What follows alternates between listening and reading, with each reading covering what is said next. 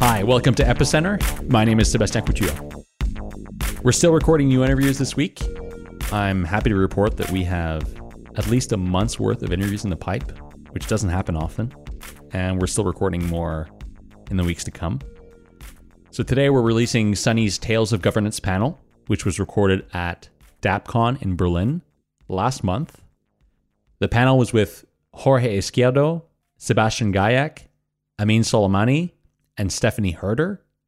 And the conversation revolves around things like the types of governance that we should apply to different systems and applications, the different approaches to formalizing governance on-chain and on second-layer solutions, and so on. I know this is a topic that Sunny is really passionate about and spends a lot of time researching and thinking about, and so I really hope you'll enjoy this conversation. I certainly did. As I'm recording this, Brian and I just finished our interview with our guest for next week's episode, which is Yoni Assia, the C E O and founder of eToro. I'm really looking forward to putting this one out. It was a fascinating conversation, and I can't wait to get everyone's feedback on this interview. Also, as I'm recording this, DEF CON is in full swing. Sunny and Frederica are over there in Japan, probably having a great time. And they're both speaking on day four, so check the schedule if you'd like to sit in on their talks. And yeah, definitely reach out as well. I mean, you should go and say hi to them. And also, it looks like my travel plans are changing. I had anticipated not moving much until the end of the year, but I've decided to go to San Francisco for S F Blockchain Week and S F Blockchain Week Epicenter, which is the conference that bears the same name as this podcast, but is organized by different people. That's on October thirty-first and November first. I am going to be emceeing at least one of the days and also moderating the wallet panel. And Sunny is also moderating a panel, I believe. The schedule has yet to be finalized. But you can go to s f blockchain week dot i o for your tickets. They're still available. And you know what? If I'm going to go from Paris to San Francisco, you better believe that we're going to do a meetup. So go to epicenter dot rocks slash S F to register. Neither the dates or the venue are anywhere near being finalized. But if you go to epicenter dot rocks slash S F and register there, when we have uh, the dates and the venue, we'll send you an email to let you know. And finally, as I mentioned last week, we are still recruiting a community manager. So go to crypto jobs list dot com to apply. You'll see the listing there on the homepage. And once again, I want to thank my friend Raman, the one-man team behind Crypto Jobs List, for featuring our listing. So with that, here's Sunny's Tales of Governance panel. Thank you guys all for coming. Yeah, and let's get this panel going uh, right before lunch. The topic of today's panel is governance, which uh, we just heard her talk about. And to get started, let's just um, you know maybe go ahead and introduce ourselves. Let's talk about, uh, let's go down the line, maybe introduce yourself, why you're interested in governance, and your most favorite governance story. Like it could be, it, it could be in blockchains or it doesn't have to be in blockchains. Mine, for example, is the two thousand fifteen New Zealand flag referendum. Uh, I'm a flag geek, and they went through this whole process of trying to fix the New Zealand flag, and they ended up exactly where they started, and it made me very sad as a flag fan. So you guys go ahead. Hi, I'm Amin Soleimani, C E O of SpankChain, summoner of MolochDAO. Um, favorite governance story, I'll just uh, pick an Ethereum one. It was uh, the combination of uh, Aragon uh, grant proposals forty-one and forty-two, right? Uh, where there were simultaneously two uh, votes being held uh, to decide, one, whether or not to Uh, to, to restrict Aragon from participating in uh, building on Polkadot, and the other to buy dots. Uh, and it would have been really funny if they both passed. Uh, but ultimately, the, the buy dots failed, and, and the restriction to build on Polkadot failed. And so they uh, are now building on Polkadot, but not buying dots. Hi guys, I'm Sebastian. I'm founder of uh, Ditcraft, where we use DAO approaches for software engineering. Yeah, I would call it also, you know, a very interesting DAO or something related to that. Um, and as a European, um, I think all Europeans have a bit suffered from the Brexit. Um, and the Brexit is, at that point, very interesting because it shows that democracy or democratic voting, which is like, you know, the core of any DAO, can work, but sometimes it's also vulnerable to attacks. Um, and this is a very, very important lesson for us who build DAOs, that we really have to be um, very cautious about the protocols we implement, such that DAOs really work in a very decentralized and democratic way. Hi, I'm, I'm Jorge, I'm from, from Aragon. Uh, and actually, Amin took took my example of uh, a fund governance governance thing. It was super super interesting to see how uh, out of the blue there was a kind of this battlefield in our governance proposals. And when the deadline for for proposals for the previous Aragon Network vote was, uh, there were like these two proposals, and then the voting process that was kind of decided at the at the very end. It was really interesting to watch, and we didn't expect that it would happen so soon. Like. Such two um, proposals with that much attention. It was very fun to see. Hello, everybody. Stephanie Herder, uh, founding economist with Prism Group. Those of you who remember five minutes ago, I was up here. Um, so there are lots of cool examples. I also really like the uh, Brexit one, especially the uh, the Leave bus that was just driving around, you know, issuing propaganda about what would happen if if Leave was voted for, which turned out to be a big lie. Um, another example I really like is in the last Men's World Cup, um, Japan advanced out of the group round for the first time ever because of the, I think it was the seventh tiebreaker, which was the number of yellow cards. This was the first time this tiebreaker had ever been used. And the really thing I really like about this example is it's kind of an arbitrary decision-making rule. And if it had been introduced during the tournament, no one ever would have used it. But because it was aligned on and agreed upon in advance, even, no matter how silly it was, it worked, right? And the World Cup didn't explode. So design your governance in advance. Cool. And uh, my name is Sunny Agarwal. I work on uh, mostly on Cosmos, but a bunch of other things. Um, and wait, I, I feel like I didn't give enough background on the New Zealand flag thing.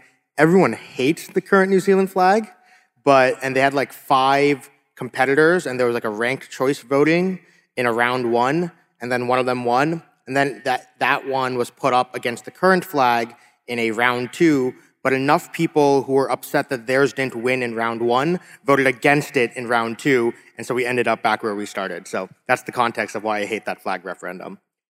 Uh, going on, so it seems that we, you know, we've been having a lot of discussion uh, about governance throughout the uh, space, and you know, I was at the uh, governance games event that was hosted by uh, Zero Knowledge yesterday, and I feel one of the topics that was very um, prominent was this idea of on-chain versus off-chain governance. I'd like to rephrase that a little bit to more um, rules-based versus discretion-based governance, or hard governance versus soft governance, or I don't know. What do you guys think is the best way to maybe, um, what's the best terminology that we should be using, and how do you compare these, and when do you think we should use each? No, I, I think the... There's uh, something that we've been seeing when running our own governance process is how important the off-chain or like the process that doesn't involve just voting, just like all the discussions that happen happen before, how important that is. And I think of the on-chain part just as the mechanical process by which like people are just like casting their vote and like giving their inputs to the to the machine, and then the machine just like aggregates everyone's everyone's voice. But I. I think more and more the the other process that comes before to even go into vote is, is way more important. But yeah, I think on-chain and off-chain is a it's a good terminology. Yeah, people use on-chain governance to describe the governance of a protocol itself. Um, and if that protocol has treasury management, then where the funds should be spent. If the you know protocol has upgrades, like something like Tezos, uh, how the upgrade should go. Um, but that isn't the entire category of on-chain governance, even though it's most commonly used to describe that thing, right? Like MolochDAO uh, has on-chain governance because the votes actually determine how the treasury is spent, uh, but it does not have any influence over the protocol decisions, right? Uh, and I think that in that sense, on-chain governance has like a bad rap uh, because most of us in the Ethereum community, at least, uh, want our uh, protocol decision-making to be separate from, uh, you know, something else. Uh, we don't have a treasury either, so that there's really just no on-chain governance for anything related to the protocol. But then f for off-chain, something like Aragon, uh, they have their treasury in a multi-sig, and then they have voting that happens from the token holders. And so they still have control. It's, it's their discretion whether or not they follow the votes of the token holders. And I think that's a, a much safer way to start out, uh, because if you don't do that, then you're and your token holders do something unexpected, or somebody who might not be incentive aligned with you buys up a lot of your tokens to get your protocol to do what they want uh, instead of what you want, then your whole protocol is now at risk. Yeah. Stephanie, you were smiling there. Why, what, what was up with that? No, I think that's a, I mean, that's a double-edged sword, right? Allowing discretion in whether decisions are implemented can be good or bad, depending on, on what you're looking at. Um, I think, you know, as I mentioned at the, the end of my talk, I agree with this view that Um, on-chain versus off-chain is not really the key question. It's, you know, you need all these different parts of governance to work. You need information. You need, another example I really liked was the um, submitting suggestions for proposals you were talking about. That's another piece that sometimes, if proposals can only be, you know, fully coded, sometimes you don't get that kind of information. So it's far more important to have all those different pieces than to, you know, worry about on-chain versus off-chain. So I think Amin made a very, very good point. So um, the question is, what kind of, say, decisions um, shall, shall be democratically decided? Some are very crucial. For example, if you really want to implement uh, a stable product, that's why I think um, asking the community for some kind of recommendation is the right way, but still, say, the team should decide uh, whether this is a really, you know, important feature or not. Versus, uh, there are, I think, situation, for example, when it really comes to fund the project. Um, here, I believe that uh, it should be on-chain, simply because it's really the community that, in general, you know, would contribute with the donations to the project, and you know, they're like investors. They should um, also have the right to decide what happens uh, to their investment. So, I mean, I guess what I'm trying to ask here is. So oftentimes there's this question about like what is the best governance thing, and I, I just don't think that's a valid question. Like different things need different types of governance. The title of this panel, I, I put it as DAOs, Swarms, and Anarchic Systems, and I think these are like, you know, systems that are in decreasing order of formalization of their governance processes. And so, I mean, for example, you know, MolochDAO has pretty strict formal rules of how you interact with it and what the rules for how it changes and proposals are done and whatnot. And you should, obviously, you know, you, you created that, so you believe in that. But at the same time, you, for Ethereum, you believe in the more anarchic uh, governance of Ethereum. And so what is it about Ethereum governance as a chain that you believe in anarchic systems, but in this MolochDAO idea, you believe in more formalized systems? Yeah, so the reason that you know, I'm building on Ethereum is because it is really hard to shut down an application that you deploy to Ethereum. Uh, you would need you know, fifty-one percent of the miners to censor you for a really long time. Uh, and if it was, for example, like a coin vote on uh, who to censor, uh, or, or somehow fork the protocol in order to set somebody's balance to zero, then it would be a lot easier to do stuff like that. And that would give me less confidence to build on Ethereum, and I, I think that that would give less confidence to basically everybody to build on it. But when it comes to just, you know, MolochDAO is not about protocol updates, it's just about how do we spend money on grants. And in that case, your voting is like proportional to how much money you have, and you can leave whenever you want. And, and that's just like a better system for people who want to put money towards this thing because it's safe. So um, I'm a... Uh favor a bit, but again, from case to uh, case, it might be different. But in general, I'm a favor in giving a bit more structure, because the real power of a DAO is that you really have some experts, so, some community, people that care what you do, right? They are passionate about that. Asking them what is good or bad for a project, for the decision, is for any, uh, say, project which really wants, you know, to grow, actually a, a key feedback. But in order to leverage this, say, community power, this community knowledge, you really have to help them. You know, you, you cannot ask them for, say, a very universal question, but you really have to guide them. You really have to precise, you know, what kind of uh, answer you would like to ha have from that, just in order to make sure that, say, the majority of us uh, community uh, um, voters really do understand uh, what kind of information you need from them. Yeah. So there is a good analogy maybe to, say, classical um, say project development. For example, if you design and develop a feature, you know, once the feature is done, the first thing you should do is, you know, you ask, you know, some kind of early adopters, do you like it or not? And this information is really like gold. Because without that feedback, right, you might develop feature by feature by feature, end up in a product that really no one wants. Um, and that's why community is key. And helping the community uh, and, or guide the community to give you some kind of feedback which is relevant for the progress of your uh, project is also important. You know, in my view, a lot of the early projects that didn't really have formal governance have just gotten incredibly lucky. And they, you know, through a combination of charismatic leadership and people in the, being in the right place at the right time, they've avoided, you know, completely exploding. But I think in the future, most projects will need, I mean, the degree to which you're going to have, you know, different kinds of specified governance. Do you have one process or a thousand? I think is going to vary, but I think, you know, most projects will end up having some kind of foundational governance, which at least allows you to update the governance itself, right, to evolve over time. So you'd be more in favor of going forward new projects or new chains even, uh, using more formalized processes, more in the realm of like Tezos-style governance with formalized processes.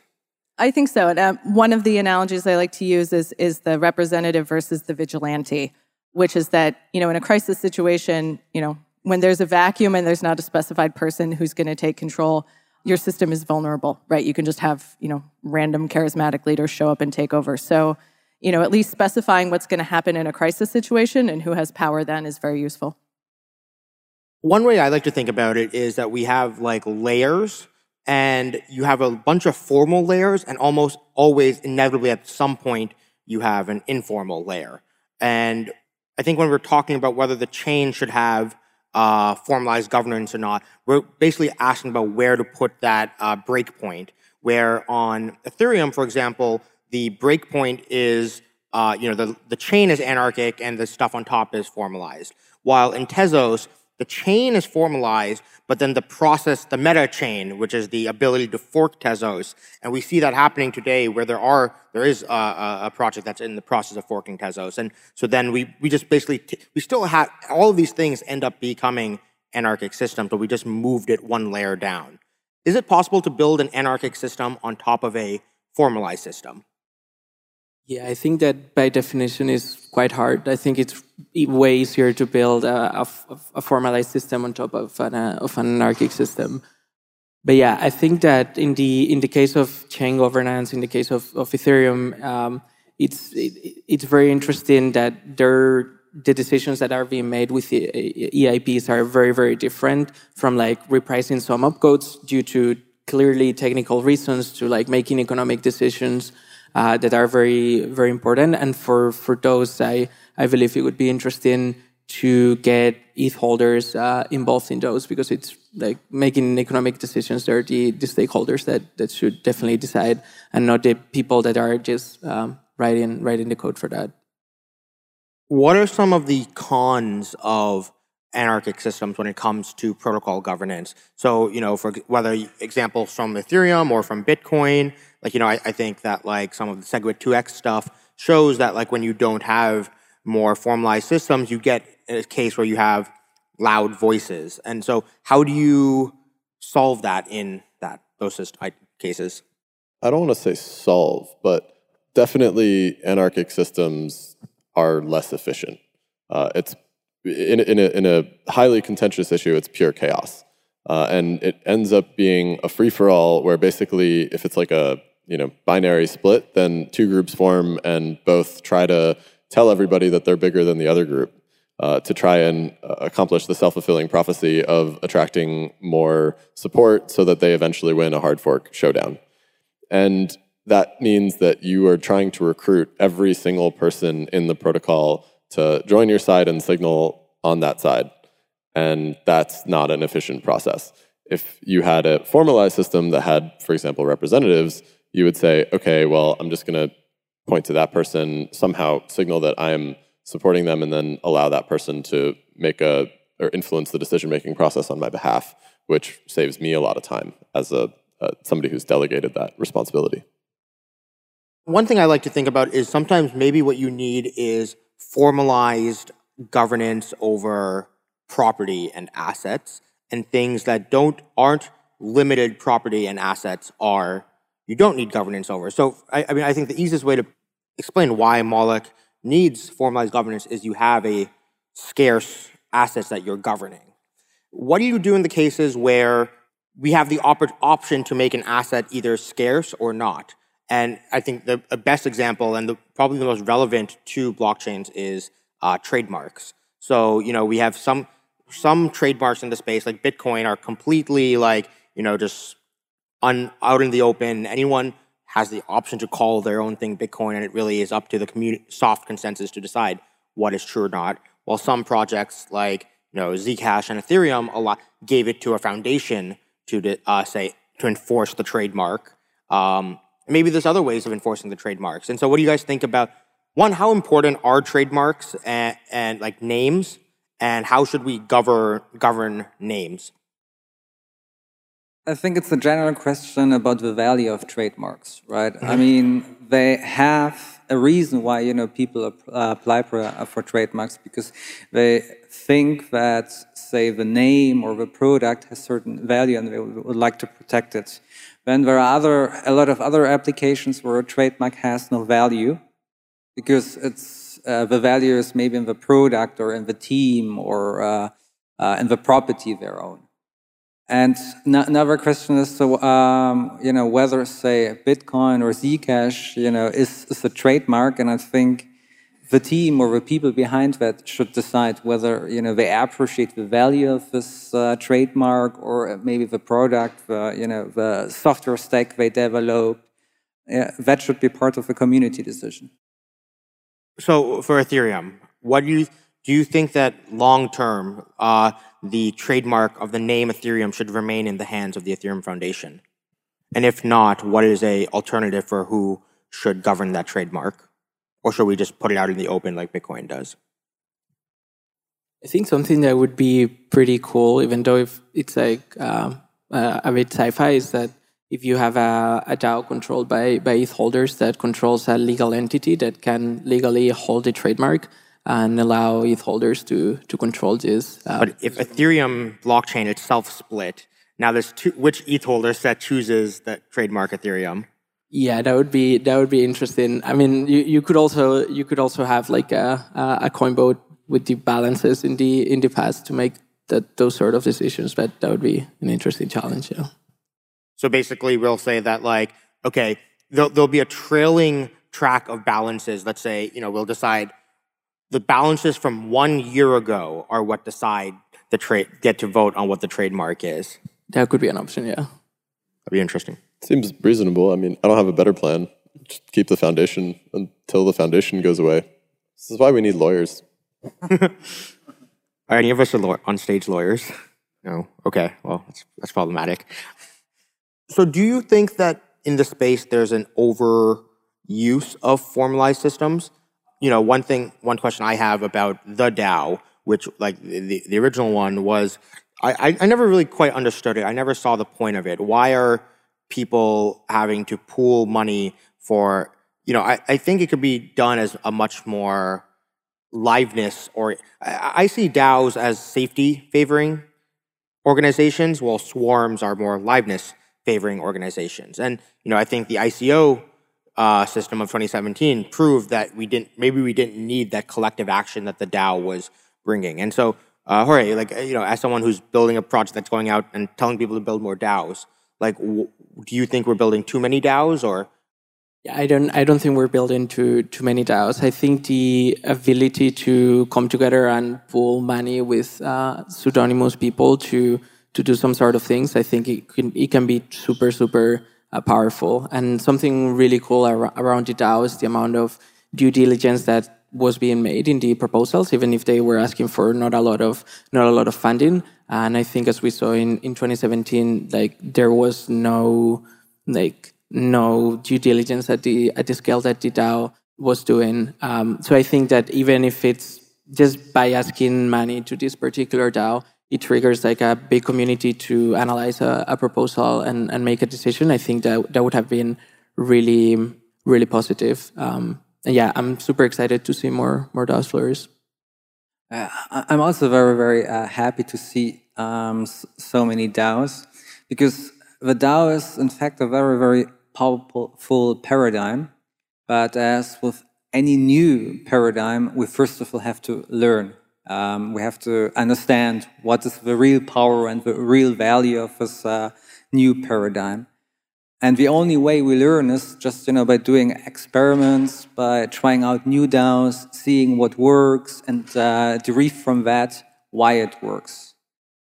Yeah, I think just building on that, I mean, almost any legal system or decision-making system, you know, gets more formal over time, right? You start with a basic, I mean, I'm going to use the U S government again, but you start with constitution and a basic set of rules, and over time, you know, a legal system develops and precedent develops, and, you know, people don't want to rethink decisions every single time they're being made, right? So there's this question of, okay, we've seen this before, this is what we did before, do we have a compelling reason to change what we did? Otherwise, you know, we have a defined process for, for how certain decisions are going to be made. So I think that formalization is good, and we're going to see more formalization either through explicit rules or just people having a shared understanding of how things are going to work. It's also possible that we might be learning the wrong lesson from the I C O boom of twenty seventeen if we think that uh, the DAO wasn't needed. Uh, because like Jorge was saying, the, the DAO helped a lot of uh, do concentrated due diligence on all the projects that went through it. So there's another reality where the DAO didn't explode magnificently, and there was a huge amount of due diligence on all the projects that tried to I C O, and a lot uh, of the scams were filtered out. Another question uh, with DAOs is that, for example, Vlad uh, will often say that one of the issues with formalized governance is that it inevitably leaves out certain groups of stakeholders, and that it only represents certain factions within a community. How, when you're building a DAO, how do you make sure you're representing uh, all, all the different stakeholders in your community and not just net your, your token holders? Yeah, I think that uh, for this, um, it's interesting to build systems that are not just like simple majority voting of, of coin of certain coin holders, but try to build like uh, give um, identify other other stakeholders in, in some way. And this is the, the part where it gets challenging: who gets to decide, who's gonna who's gonna decide. But I can totally see that we form like this. Um, bicameral systems in which like you have like the coin voter, like the coin holders voting in some way, and then um, reputation slash identity slash core devs uh, system that gets uh, gets built on the other side. And here you can start having like um, see how their competing competing incentives basically bound the bound their powers. Um, and I can totally see like a, a governance system that gets inputs from from many different sets of stakeholders. But again, the challenge is who gets to to pick these people in the in the first place. And I think there's a lot of work to be done here. And just to add to that, I mean, any formal governance system is going to be imperfect and is going to need to evolve over time. And that's okay. And so just saying, well, formal governance is always imperfect, therefore we're not going to have any, is, in my opinion, not the right way to go. But I also think that we still have to learn a lot. And I think one of the key challenges uh, will be to understand, say, what is the right voting scheme.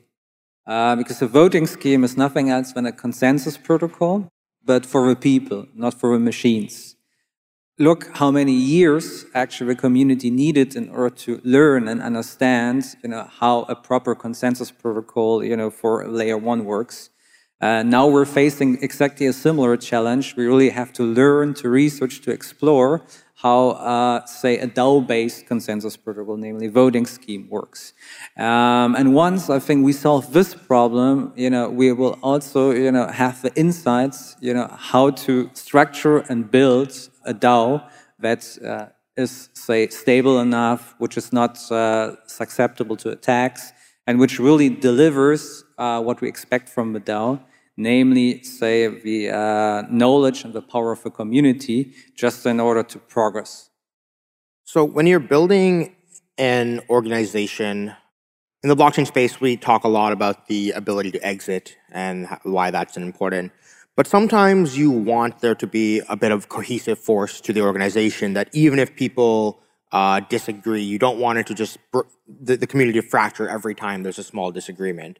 And so how do you, when you're uh, designing a DAO, do you, or any organization, do you decide how much cohesion and how much exit force to put? So for example, in Moloch, it's very easy to exit and rage quit from the DAO. While, for example, uh, I'm not too familiar with Aragon, but I know in uh, D X DAO, it's, you, you actually can't exit. Like, there is no ability for you to leave the DAO. You can just stop participating altogether, but you can't actually, like, get rid of your tokens even, or shares in the DAO. So how do you choose how much exit versus cohesive force to put into it?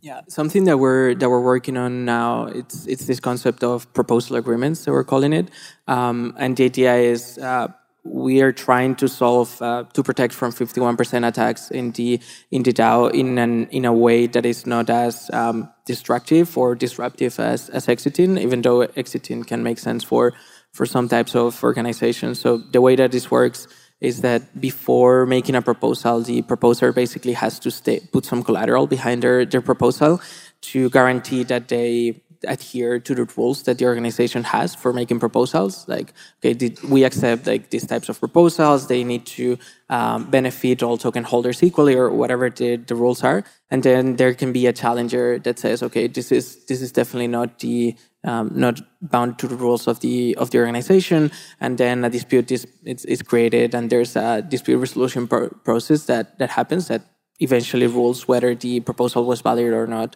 according to the rules of the organization. So we're very excited to roll this out and have this other alternative to try to um, not break the break an organization in, in case an attack is an attack is made, um, because some of these attacks are actually pretty cheap. Uh, pretty cheap to make, like an, a, in a DAO that is totally public and anyone can propose. It's like totally free to make a credible commitment that everyone that votes yes in this proposal to steal all the money from the DAO is going to get a share of the money, like all the money that we steal. And this costs like literally zero, zero to make. So you can put boundaries like saying, okay, only members can can vote, uh, can create new proposals, but this is the other approach that we're taking to try to keep the organizations um, cohesive. So a couple pieces, I think, you know, for platforms, I think most blockchain platforms have significant network effects. So in general, we don't want people, you know, stomping off and quitting if we don't need them to. And a couple pieces that we found are, are particularly helpful in minimizing sort of the number of rage quits, which is a super awesome term. I'm going to use it now constantly because it's great. Um, are thinking about, you know, first the proposal process. Um, you know, before even the proposal process, one of the reasons I love that World Cup example is because, you know, having valid governance that people agree is legitimate, no matter how weird it is, is, is very useful. So just saying these were the rules we decided on in advance uh, can reduce the probability you're going to get people stomping off on you. Um, and I also think, you know, after that, you know, if you're looking at more incremental proposals, you're less likely to have a group of people rage quit. Um, so thinking about the proposal process and also how information is shared can help, you know, keep your community together, all other things constant. Yeah, the, the exit privilege is important for just protecting the members, right? Uh, if the, the pitching Moloch was way, really easy because people asked, how do I get out? And I'm like, whenever you want, right? And in an Aragon DAO, Uh, at the time, you would have needed to like submit a proposal to get your money out that would have needed to have been approved by the other members. And if somebody controls most of the voting power, then you're sort of screwed if they don't want your to get your money out. Um, and it depends on how much the people in, in the DAO trust each other. It depends how susceptible it is to capture. If it's an open system, this is a, a larger concern. Moloch is permission membership anyway, so it's somewhat less of a concern, but I wanted to just err all the way on the side of safety because we were living in the shadow of the DAO and like most people had P T S DAO and like I didn't want to be that guy, you know? So maybe now that we have this precedent, like people will be a little bit more comfortable taking on somewhat more risk and you know what you're getting into up front, like, hey, okay, maybe, you know, I can get in, but like if I leave, I'm leaving like five percent of my money in this thing. And, you know, I can calculate like the chance that I think that it's going to get hostilely taken over and I'm going to lose that against, you know, how much I, I care about that money. How do you make sure that these voting systems don't, you know, I, th- I think there is a value to conservatism sometimes and tradition, and that sometimes over-liberalism is also kind of, can be dangerous, and, you know, populism, for example. And like, how do we make sure these DAOs that are, we, we you know, essentially DAOs, we've made it, decreased the cost of voting, and we've decreased the cost of executing the results of voting. How do we make sure that we don't just fall into these, you know, bad game theoretic traps or populistic like situations? Yeah, this is another another thing that we're trying to solve with these uh, proposal agreements, in which the the organization, when it's created at the beginning, you can set um, a set of rules or a manifesto for for the organization and say, okay, until we decide to change it, and this is the way that we would go around to change it, all the proposals and everything that the DAO does need to need to adhere to this. And you can get into a situation that even if you have a supermajority or ninety percent of the DAO that says, okay, we want to pass this proposal, if it doesn't go according to the rules uh, that were uh, set at the beginning, it shouldn't, shouldn't pass, even if the organization, um, like a, a large amount of token holder wants to do it. And then you can have like your process for changing the manifesto that can be like longer or require like almost um, like a unanimous vote. So I think that's that's a way, like when people get in, you know what you're buying into, and changing that subjective um, contract of what the organization does is like a very, very hard process that, that requires a lot of time. So there's time for people to exit or uh, change course. Yeah, I th- think that's a great example, and I would uh, even uh, generalize a bit more. So the challenge here is uh, we really need to research, say, what uh, voting protocols really work. And I see populism, uh, you know, like an attack against, you know, a voting protocol. You know, for example, like uh, when you break crypto, you know, you can break a security protocol. If you have a voting uh, protocol, you need to design it in such a way that is resistant against, you know, maybe uh, populism as an attack.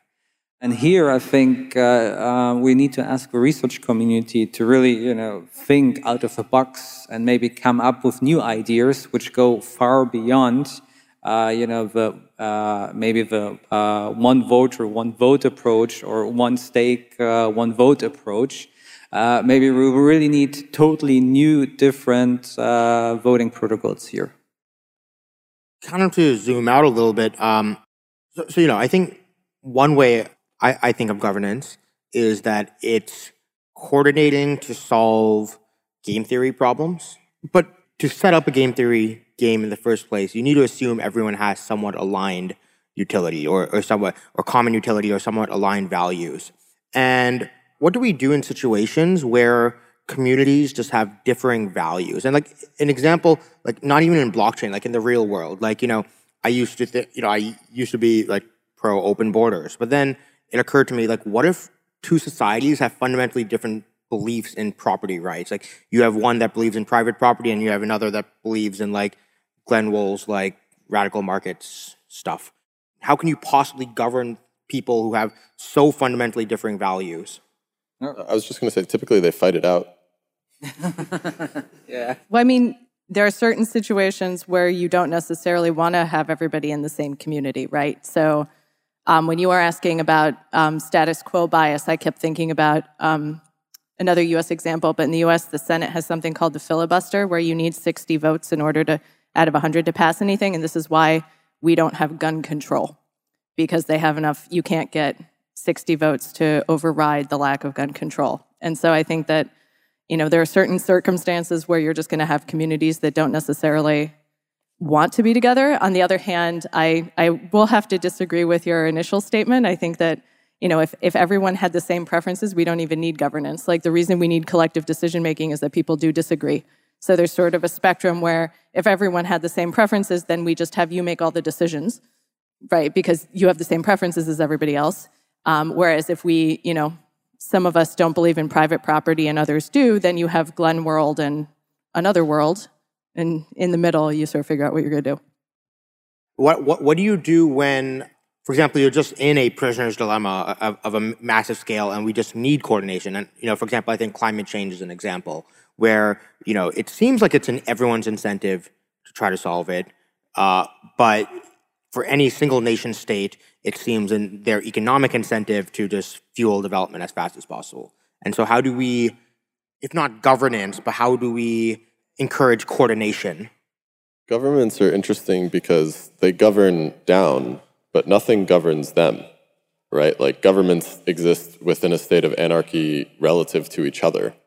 So you would need some other form of government or governance structure to then impose its will on each country and benefit the countries that do the climate change thing and don't attack or somewhat harm or inflict some cost on the countries that don't. Uh, and so how do you get that? I don't know. Uh, is it a blockchain thing? Maybe. If it's like, a, you know, throw eggs at the senators that haven't like voted for climate change, and like we make a DAO for that, and then all the senators decide that they don't want to be the only ones to not vote on climate change. Uh, that would be really cool. If anybody's trying to do that, let me know. uh, do we have any questions from the audience? Would anyone like to pose any questions? Uh, yes, uh, I kind of feel that, uh, especially in Polkadot, but maybe in other systems as well, uh, we are uh, getting to a point where we kind of create the same structures we already know from the real world. We just put tokens in there and some kind of blockchain infrastructure, but at the, at the end, it is not any different. So if you have any take on that. Can't speak for Polkadot. Uh, it seems kind of complicated. Uh, hope it works. Same here. I think Polkadot is like, you know, uh, has its own ecosystem. Um, I'm, I'm not very familiar with all the details. I'd like to take a, a view that like maybe that might not be a bad thing. Like, you know, I think we should maybe appro- approach it that we should respect that the current systems in the real world have some reasons that they develop in that way. And there might be ways that just like, even the transparency benefits of being on a blockchain and the openness benefits are beneficial, even if we have some of the similar structures that already happen. And that, and that, I'm looking to this from like, I've been doing a lot of research on the monetary side of like how currencies work and stuff. And I think that like, even if we, even like something like a dollars on the blockchain seems to be beneficial on net. So I, I, I think it's, I think it's good for experimentation that different projects are trying different types of governance. I agree with that. I think that there are a lot of systems that are in their place for a reason. I think the more I work in blockchain governments, the more amazed I am that most of our national governments work the way that they do. They're remarkable. And, you know, having people use similar system with tweaks will allow us to see what works and what doesn't. Um, another thing we're actually looking into that nobody's mentioned is, you know, the internet has governance. And unless you're super involved in it, you don't think about it because it just works. And a lot of the problems that blockchain governance is having was solved by, you know, ICANN and the other governance bodies of the internet. So I think that there's a lot to be learned from them too. One more? Yeah, thanks. Uh, appreciate the opportunity to ask a question to you guys. Uh, so governance is really like a matter of linking the social layer of problem solving to a certain, you know, to a certain end, with the technical side of, you know, game theoretically aligning all the incentives. So my question is, would governance uh, be more efficient within any DAO as long as they spec the goal of governance as clearly as possible? And if they spec the goal of governance as clearly as possible, they're able to sort of engineer the system to work, like, game theoretically as, as well as it can. Isn't finding out preference a matter of best describing the goal to any governance community? Yeah, and I think that there's a lot that you can do in the in the mechanism and like with with code, but there's uh, also a lot of norms and subjective stuff that you can just like uh, write in in English or in whatever whatever language uh, and make that the expectation of the of of the system that we're gonna behave in this way. And you can do your best to uh, build code around that so that the, the process uh, goes with that. But I believe that there's there's also a very important, like, this subjective uh, layer of that you don't want to try to write in Solidity. Thank you guys for coming. and uh... Thanks very much for that panel. Thank you for joining us on this week's episode. We release new episodes every week. You can find and subscribe to the show on iTunes, Spotify, YouTube, SoundCloud, or wherever you listen to podcasts. And if you have a Google Home or Alexa device, you can tell it to listen to the latest episode of the Epicenter podcast. Go to epicenter dot t v slash subscribe for a full list of places where you can watch and listen. And while you're there, be sure to sign up for the newsletter so you get new episodes in your inbox as they're released. If you want to interact with us, the guest, or other podcast listeners, you can follow us on Twitter. And please leave us a review on iTunes. It helps people find the show, and we're always happy to read them. So thanks so much, and we look forward to being back next week.